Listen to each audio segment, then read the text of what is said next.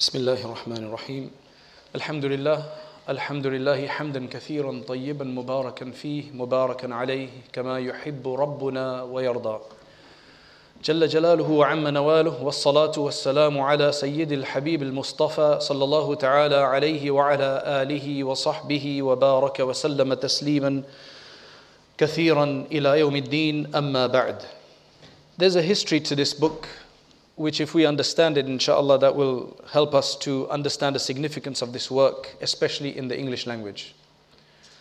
It starts off uh, in the 13th century so we're, we're speaking about 13th century Gregorian. That would mean about 700 years ago.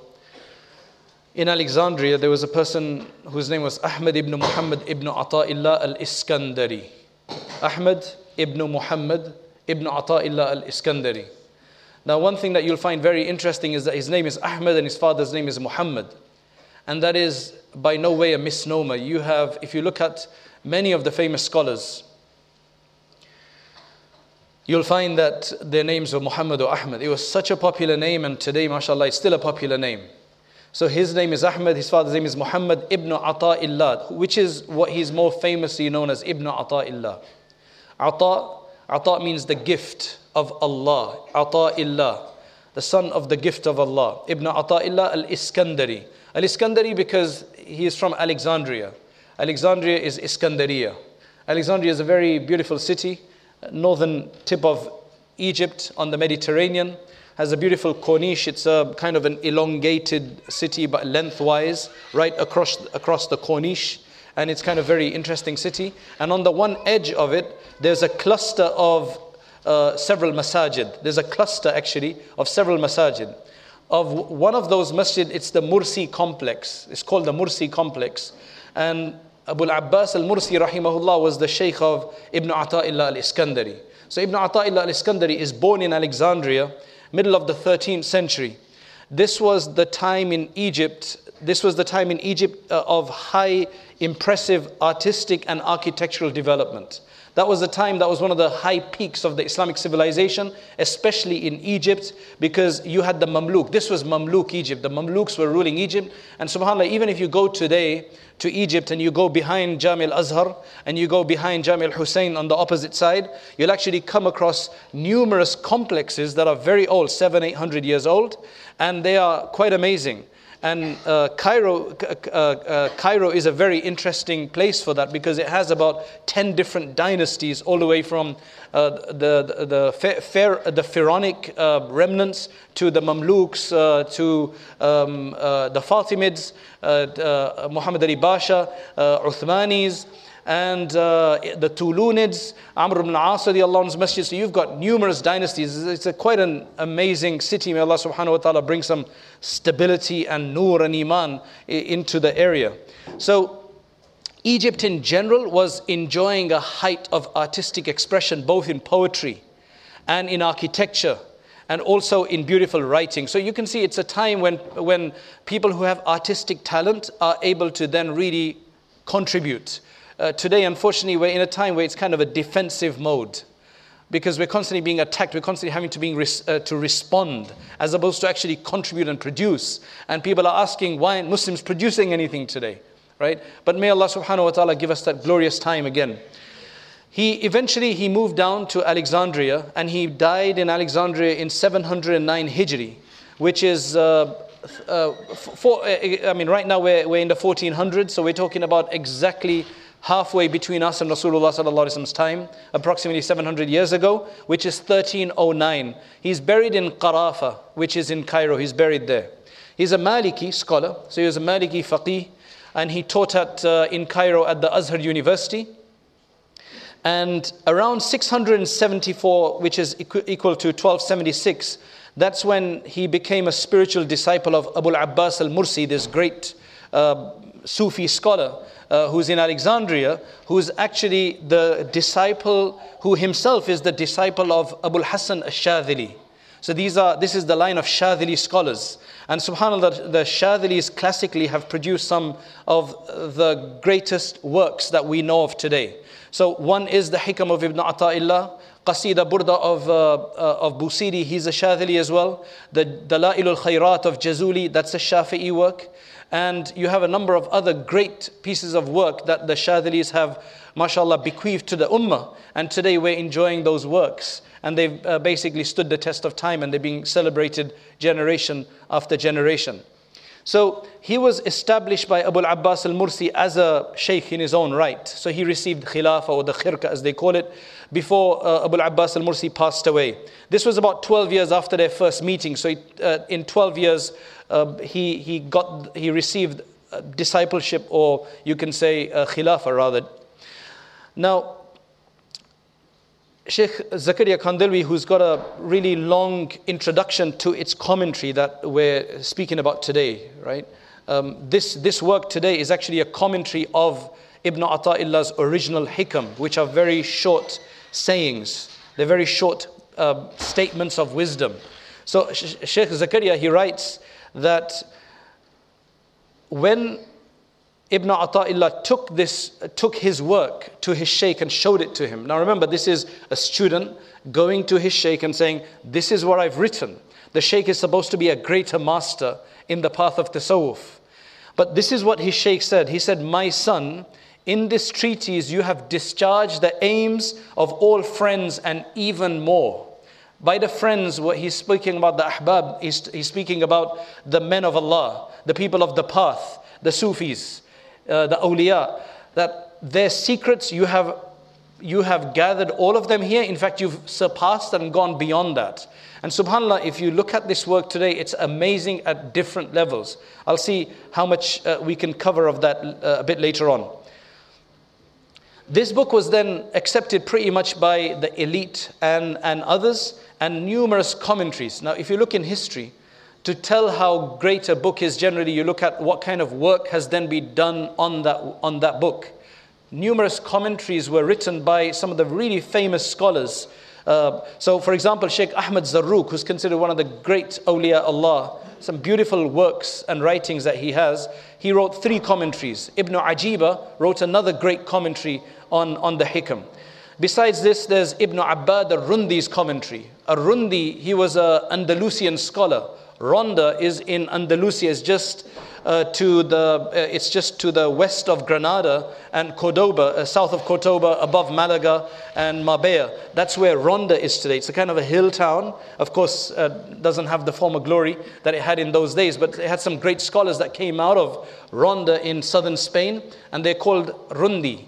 So Abu, uh, Ibn Abbad al-Rundi, he wrote one of the great commentaries. Personally, I believe that this commentary here uh, uh, uh, the, the author definitely took from Ibn, Ibn Abbad al-Rundi's work from, from my comparison in a few places.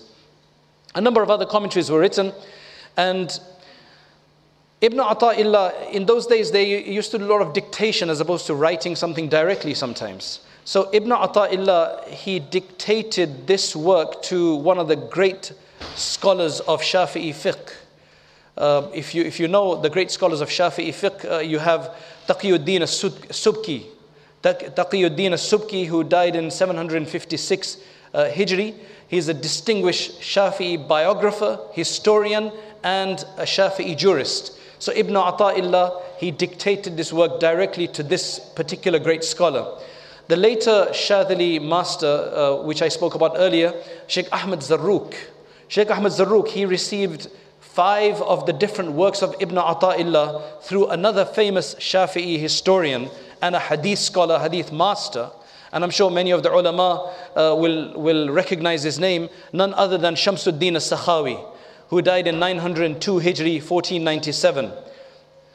The success of this work is actually the captivating language of the author the way he makes his point, and I will provide you a few examples, inshallah. The way he makes his point you know that he knows what he's speaking about, his experience comes through, and then his beautiful way and efficient way, effective way, eloquent way of putting this together and to make it so convincing. So they're very short phrases, but when you hear them, they actually stay in your mind because they just have such an appeal to the heart. So, a very interesting story is actually related about the acceptance of this individual. Many of the ulama and others would have heard about a great Hanafi, uh, Hanafi jurist of Alexandria and Egypt in particular. Uh, Hanafis earlier on in Egypt were anomalies. Egypt was classically a Shafi'i, Shafi'i country, a Shafi'i area. Imam Tahawi was an anomaly there because he became a Hanafi after having been Shafi, even though his mother was a student of Imam Shafi and so was his uncle. So it's kind of a very interesting. And another one, a bit later on, the most one of the most famous scholars to come after Imam Tahawi in terms of being Hanafi from Egypt is none other than Kamal ibn al-Humam, a commentator of the great book of uh, jurisprudence, the Hidayah of Marghinani. Many of you may have heard about that. So uh, Ibn al-Humam, he was in Alexandria, he visited the, sorry, he was in Cairo and he visited the graveyard in which uh, Ibn Ata'illah al-Iskandari is buried. So as he's going past his grave, he was reciting Surah, Surah Hud from the Quran and he reached the verse, يَوْمَ يَأْتِ لَا تَكَلَّمُ نَفْسٌ إِلَّا بِإِذْنِهِ فَمِنْهُمْ شَقِيٌّ وَسَعِيدٌ As he read this verse, so he's reading, as he's going through, he's reading, and when he got to the grave, that's what he recited. This was the verse, which is that the day when no nafs, no body, no person, no soul will be able to speak except with leave from Allah subhanahu wa ta'ala. فَمِنْهُمْ شَقِيٌّ وَسَعِيدٌ And among them will be the unfortunate ones, uh, the wretched ones, and also the fortunate ones. So among them will be those who've had success, and there'll be those who haven't had success. As soon as he read that verse, he heard Ibn Ata'illah's voice coming from the grave, and this is in his biographies. He heard, he says, O Kamal, this is what he heard. O Kamal, among us are no unfortunate ones. Among us are no unfortunate ones. So in this graveyard, in this area, there are no unfortunate ones. So then Ibn, uh, Ibn al-Humam, at his, uh, before his death, he instructed that he should be buried in that graveyard. I mean, I wouldn't mind being buried there either. Subhanallah. Because if you have something of that nature, that's quite amazing. What happens then later on? Because we only have a short time, I want to go through the history of this book quickly because this particular edition, it has at least four or five different scholars who've contributed to this uh, particular piece of work. So Ibn Ata'illah is who writes about 260 something aphorisms. It's 260 statements, aphorisms, wisdoms. Now, a bit later, some hundred years later on, in about 900s, you have another scholar in the Indian subcontinent who later moved to Makkah Mukarramah. His name was Sheikh Ali al Muttaqi, 16th century. He is the great author of the Kanzul Ummal, the great hadith encyclopedic collection. He decided and he, although he was from the Chishti school before, but he became a uh, he became Shadhili afterwards. He took the Shadhili tariqah when he went to the Haramain. What he did was he found the great benefit of this work of Ibn Ata'illah. But what he noticed was that if you read the original uh, hikam in their original order, we don't generally see a cohesive uh, order in terms of progression or movement. Although the Shadhilis would argue, and I've had this discussion with one of the Shadhilis after I showed him this work, he said, well, that's, that is the secret way that they will take somebody and advance them in the path of tasawwuf. Uh, through the way Ibn Ata'illah has, has uh, ordered his hikam. However, Sheikh Ali al-Muttaqi decided that to make it more useful, let's take all of the hikam, subject-wise, categorize them under different topics. So he had he he uh, he organized it under 30 different chapters on sincerity, on prayer, on poverty, and, and so on and so forth uh, uh, on, on asceticism. So, all of those that were everything related to salat, he would put under one chapter, everything related to poverty under another chapter, everything related to uh, ostentation, uh, showing off under another chapter. What that does now is that it makes it very easy for a person to read all the wisdoms that relate to that particular topic together. So, this took place around the 16th century. So, that's, uh, that's about 400 years ago. Then what happens is let's, let's move on now uh, to uh, India about 100 years ago.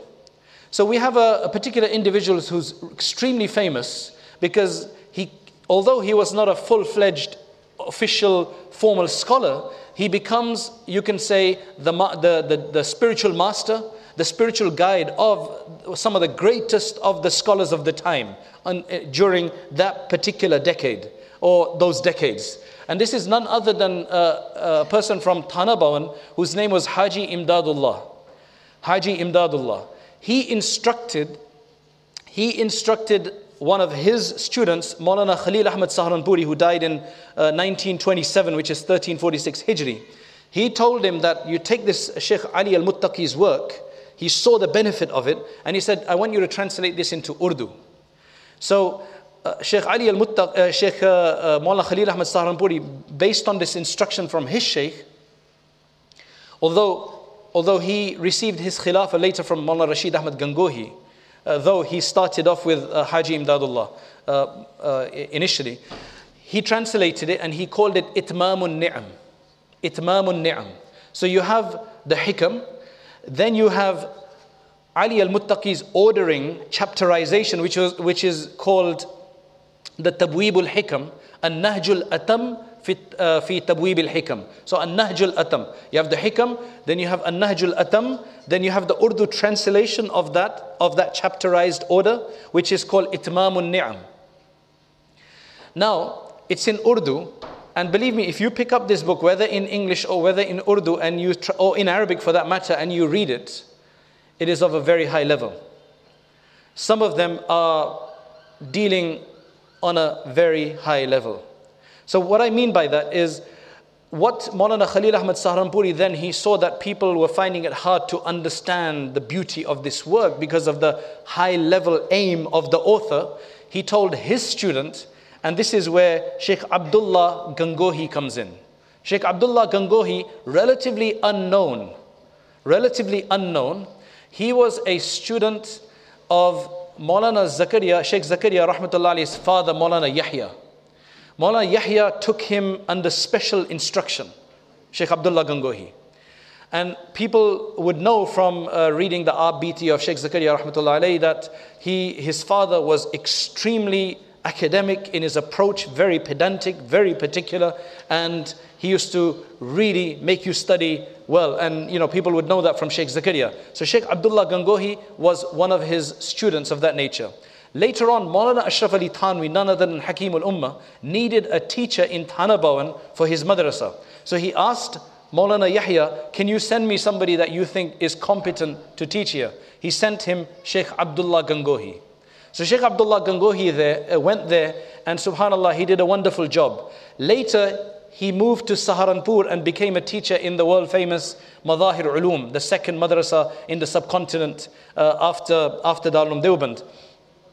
So he became a teacher there and he also became a disciple of Maulana Khalil Ahmad Saharanpuri. Maulana Khalil Ahmad Saharanpuri is the one who translated the Hikam, Itmamun Ni'am. He told his student that look, people are finding it hard to understand this. Can you write a commentary on it?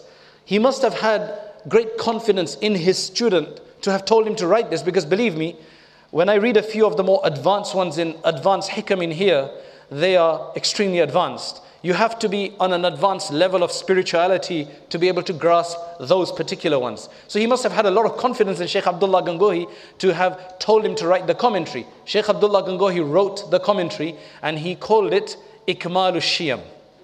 So you have this now series of names. You have the Hikam of Ibn Ata'illah that it starts with. You have Ali al-Muttaqi who brings it together and chapterizes them under subjects, which is called An-Nahjul Atam. You then have a translation in Urdu uh, which is called uh, Itmamun Ni'am. And then after that, you have a commentary in Urdu called Ikmal Shiyam. So that's how this, uh, this, this work started. Now, it's uh, my, my interaction with this book, because this is probably one of the greatest books that we've probably worked on in terms of the nature of the work. I mean, there's Ghazali's Bidayatul Hidayah, which is at a very similar level, but this one is quite amazing. It's more popular than even Ghazali's Bidayatul Hidayah.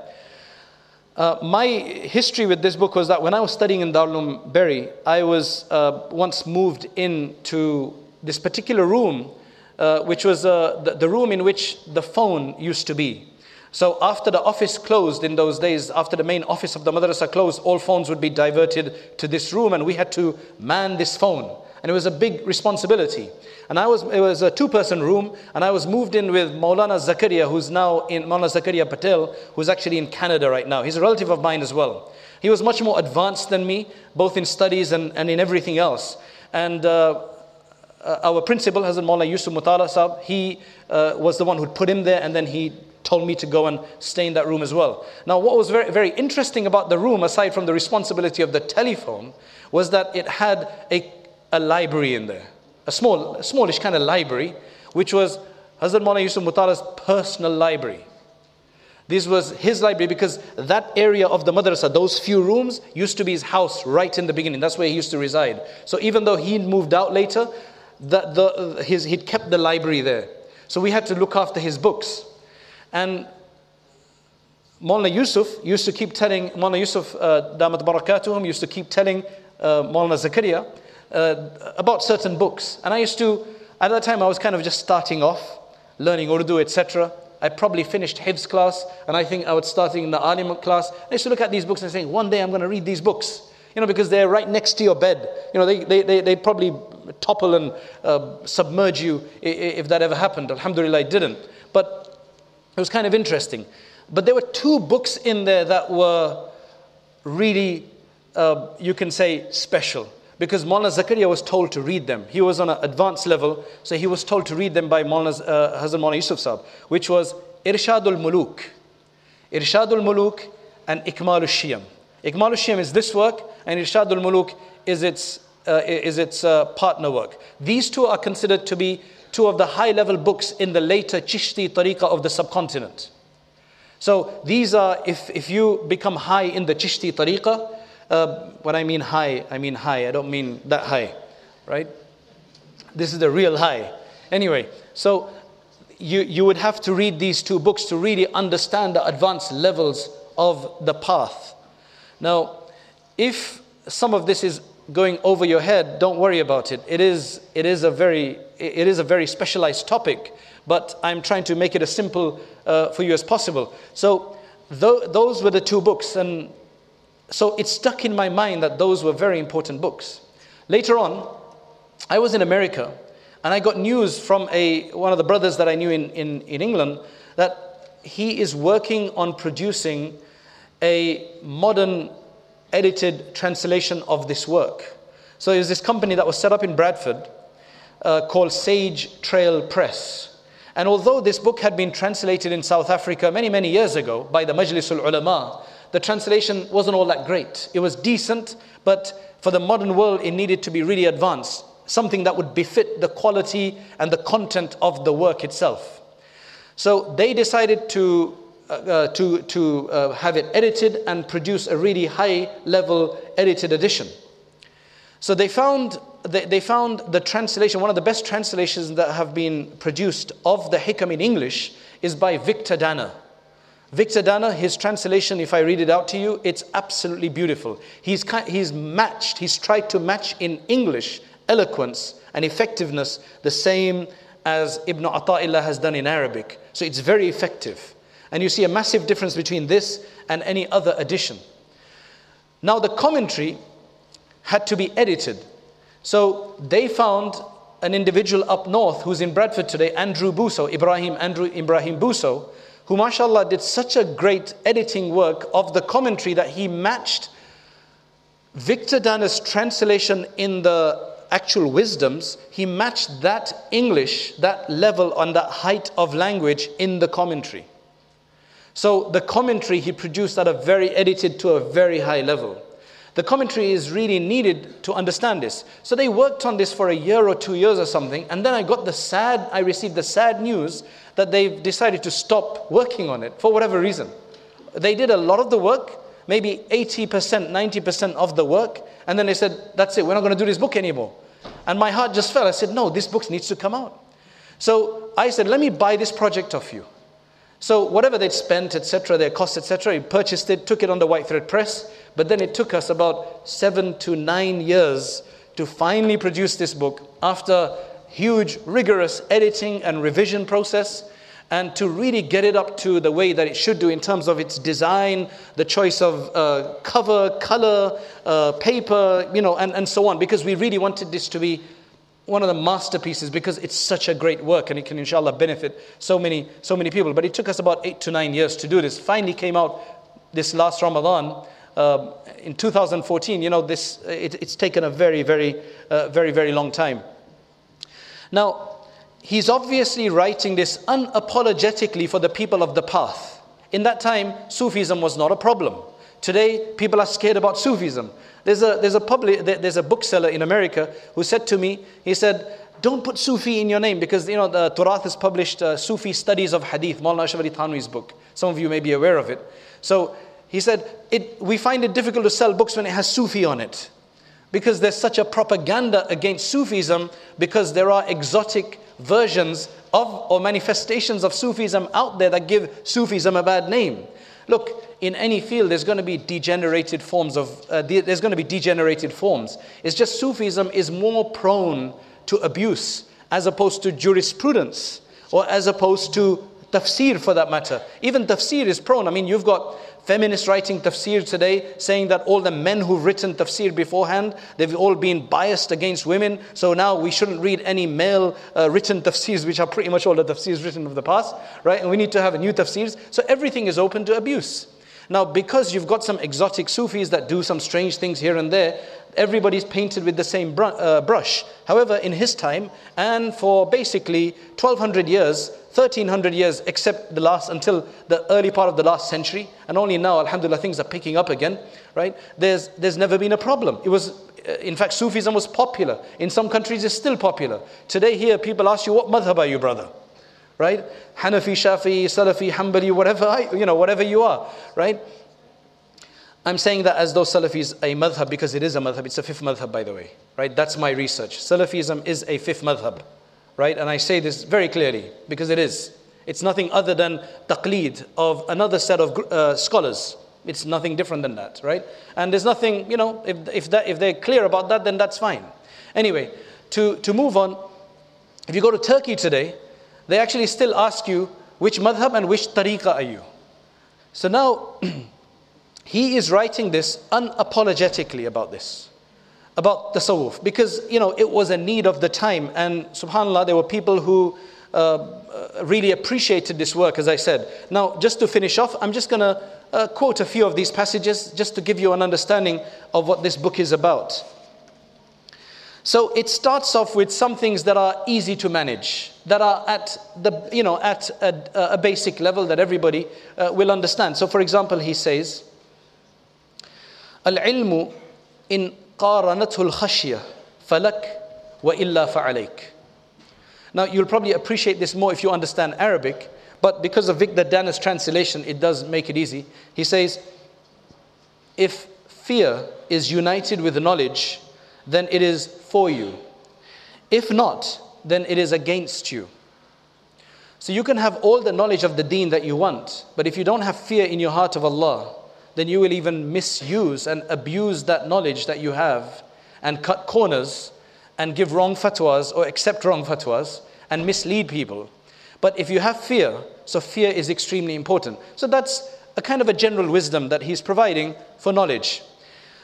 Another one is it gets a bit more complex, but it's still, for the most part, manageable for most people. And he speaks at different levels. Now, listen to this carefully. He says, This is uh, uh, the aphorism number 13 in his original collection, um, but it's on page 95 here if anybody has this edition. He says, كيف يشرق قلب صور الأكوان منطبعة في مرآته أم كيف يرحل إلى الله وهو مكبل بشهواته أم كيف يطمع أن يدخل حضرة الله وهو لم يتطهر من جنابة غفلاته أم كيف يرجو أن يفهم دقائق الأسرار وهو لم يتب من هفواته So he's speaking on many different levels, but let's see. How can the heart be illumined while the forms of creatures are reflected in its mirror? How can the heart be illumined when the forms of creatures are illumined in its mirror, uh, uh, are, are uh, reflected in its mirror? How can the heart be illuminated by the nur of Allah if the reflections in our heart is for property, is for a car, is for a particular individual, or is for something else of the dunya that we love and that, that's consumed our heart, then how can the nur of Allah subhanahu wa ta'ala enter our hearts? Then he says, or how can it journey to Allah while shackled by its passions? If the, our desires of the world are so strong for good clothing, branded, you know, it has to be branded for the next phone or for whatever it may be.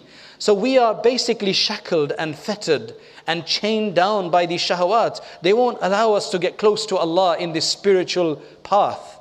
So that's what he says. Then he says, Oh, how can it desire? And subhanAllah, this one is frightening.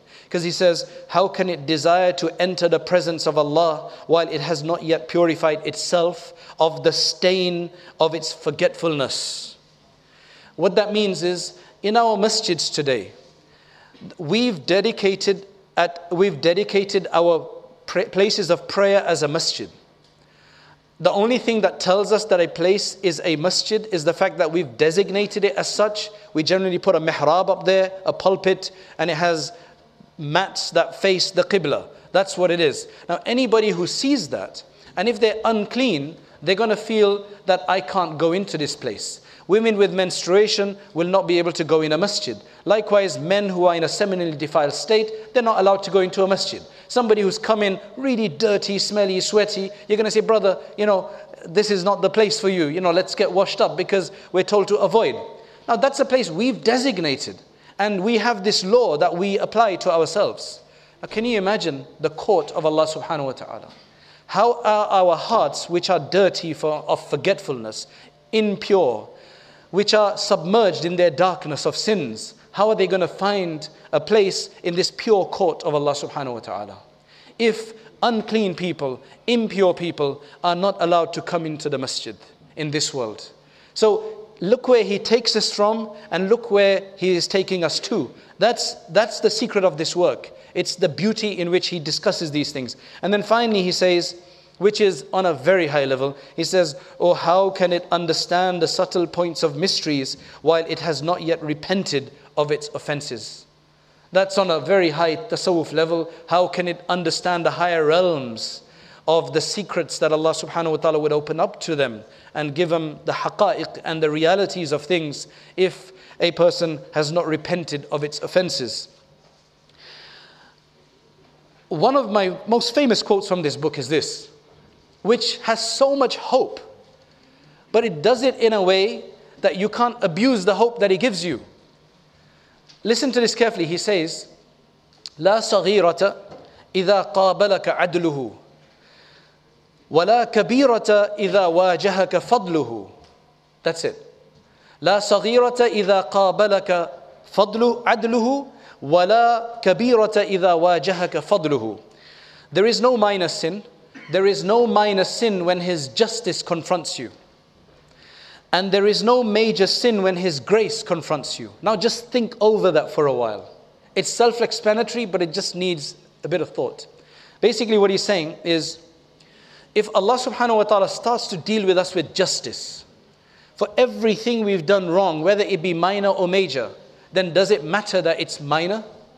Because when it's about justice, then he has the right to punish us even for minor sins. Then we can't just pass off sins. Oh, that's just makruh tanzihi. That's just a minor sin. This is just a minor problem.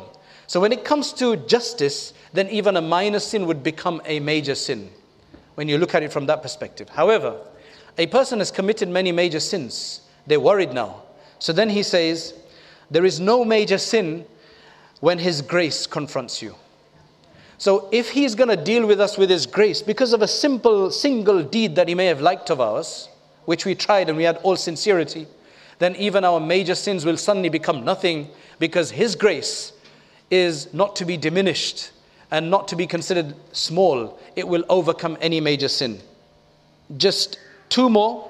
He says, إذا وقع منك ذنب فلا يكن سببا ليأسك من حصول الاستقامة مع ربك فقد يكون ذلك آخر ذنب قدر عليك He says, when you commit a sin, let it not be a reason for your despairing of attaining to righteousness before your Lord, for that might be the last decreed for you. Now, what that means is something very simple. He, he says that, you know, many of us, we have a sin that we commit over and over. We do tawbah over and over, but we go back to committing it. Eventually, what shaitan puts in our mind is that there's no point making tawbah because you've done it so many times and you've still committed the sin and you've reneged on your, uh, on, your, on your repentance. So then he gives hope and he says that when you do commit a sin again, don't let that be a reason for your despairing that you will never attain istiqamah, that you will never become strong and, and steadfast. Because this sin that you've just committed, if you make tawbah now, it may be the last one that you'll ever commit in your life. So he's giving us hope. And the commentary will just explain that. I, we don't have much time, that's why I'm not reading much of the commentary. And the final one that I want to uh, I want to quote to you is this is on a higher level. See, what this book will do is it will first just reveal the realities of uh, the path to us and the realities just of our relationship with Allah subhanahu wa ta'ala. Then it will open up better ways of worshipping Allah subhanahu wa ta'ala. So it will refine our worship. Now, this one is extremely refining. It changes your perspective about why you should be worshipping Allah subhanahu wa ta'ala and what you think when you worship Allah subhanahu wa ta'ala. He says, لا تطلب عوضا عن عمل لست له فاعلا يكفي من الجزاء لك على العمل أن كان له قابلا Do not seek recompense for a deed whose doer was not you. Do not look for reward for a deed whose doer was not you in reality. It suffices you as recompense for the deed that he accepts it. Now, what is he saying there? He's saying here, so this is the commentary. It should be understood that Allah is the true doer of all actions. The fact that you are here today, the fact that you can follow your deen and make salat and another person cannot, that's from Allah. It's no accomplishment on our part. We should just take that out of our mind. Generally, if we've been able to wake up for tahajjud one night, or we've been to an Islamic program, you know, and we've never been, we think, wow, man, I did a lot today. This is telling you, Allah did it. So get it right. And you know what? If you start, if we start thinking that Allah is behind everything, then He'll do much more for us because we would have understood the reality. So this is the kind of reality He takes us to. So He says it should be understood that Allah is the true doer of all actions. Therefore, in worship, the servant's gaze should be on Allah Most High, not on himself. He should understand that Allah Most High has created the act of worship in him, and that is Allah's favor. Since the servant is not the creator of his good deeds, it is highly improper for him to desire compensation. Think, I want Jannat for this. I want Jannat. You didn't even do it. Allah made you do it. So why are you asking for Jannat? Of course, Allah, that's His excuse. He's going to make us do an act and give us Jannat for it anyway. For anybody He loves, He's going to give him Jannat. So don't worry about that. Don't, don't, don't get deceived by that fact. It's just a, a point of, uh, uh, just to refine our understanding of it. So then He says, therefore, if a servant has only the pursuit of reward, of some kind of reward, then sincerity, full sincerity will be negated. You won't have full sincerity. In fact, the servant deserves to be apprehended on this fact and punished for it. Sincerity is that I do something for Allah just to make Him happy because I'm His servant. He gave me this world and He told me what to do, and that's what I want to do, and that's all I'm required to do. And of course, we know from Allah's promises that He will give us great rewards. So, khalas, let's not focus on that, let's focus on the sincerity. And that's why He says in another place, Al a'malu suwarun, uh, suwarun, that actions are merely just forms, they're just external forms. What makes them real, what makes them accepted is the fact that you have ikhlas in those actions and a feeling and a concentration and a devotion in those actions. So may Allah subhanahu wa ta'ala give us a tawfiq. May Allah subhanahu wa ta'ala bring us closer to Him and give us a better understanding of Him and uh, worshipping Him. And may Allah refer, uh, refine our worship of Him. Wa akhiru da'wana alhamdulillahi rabbil alameen.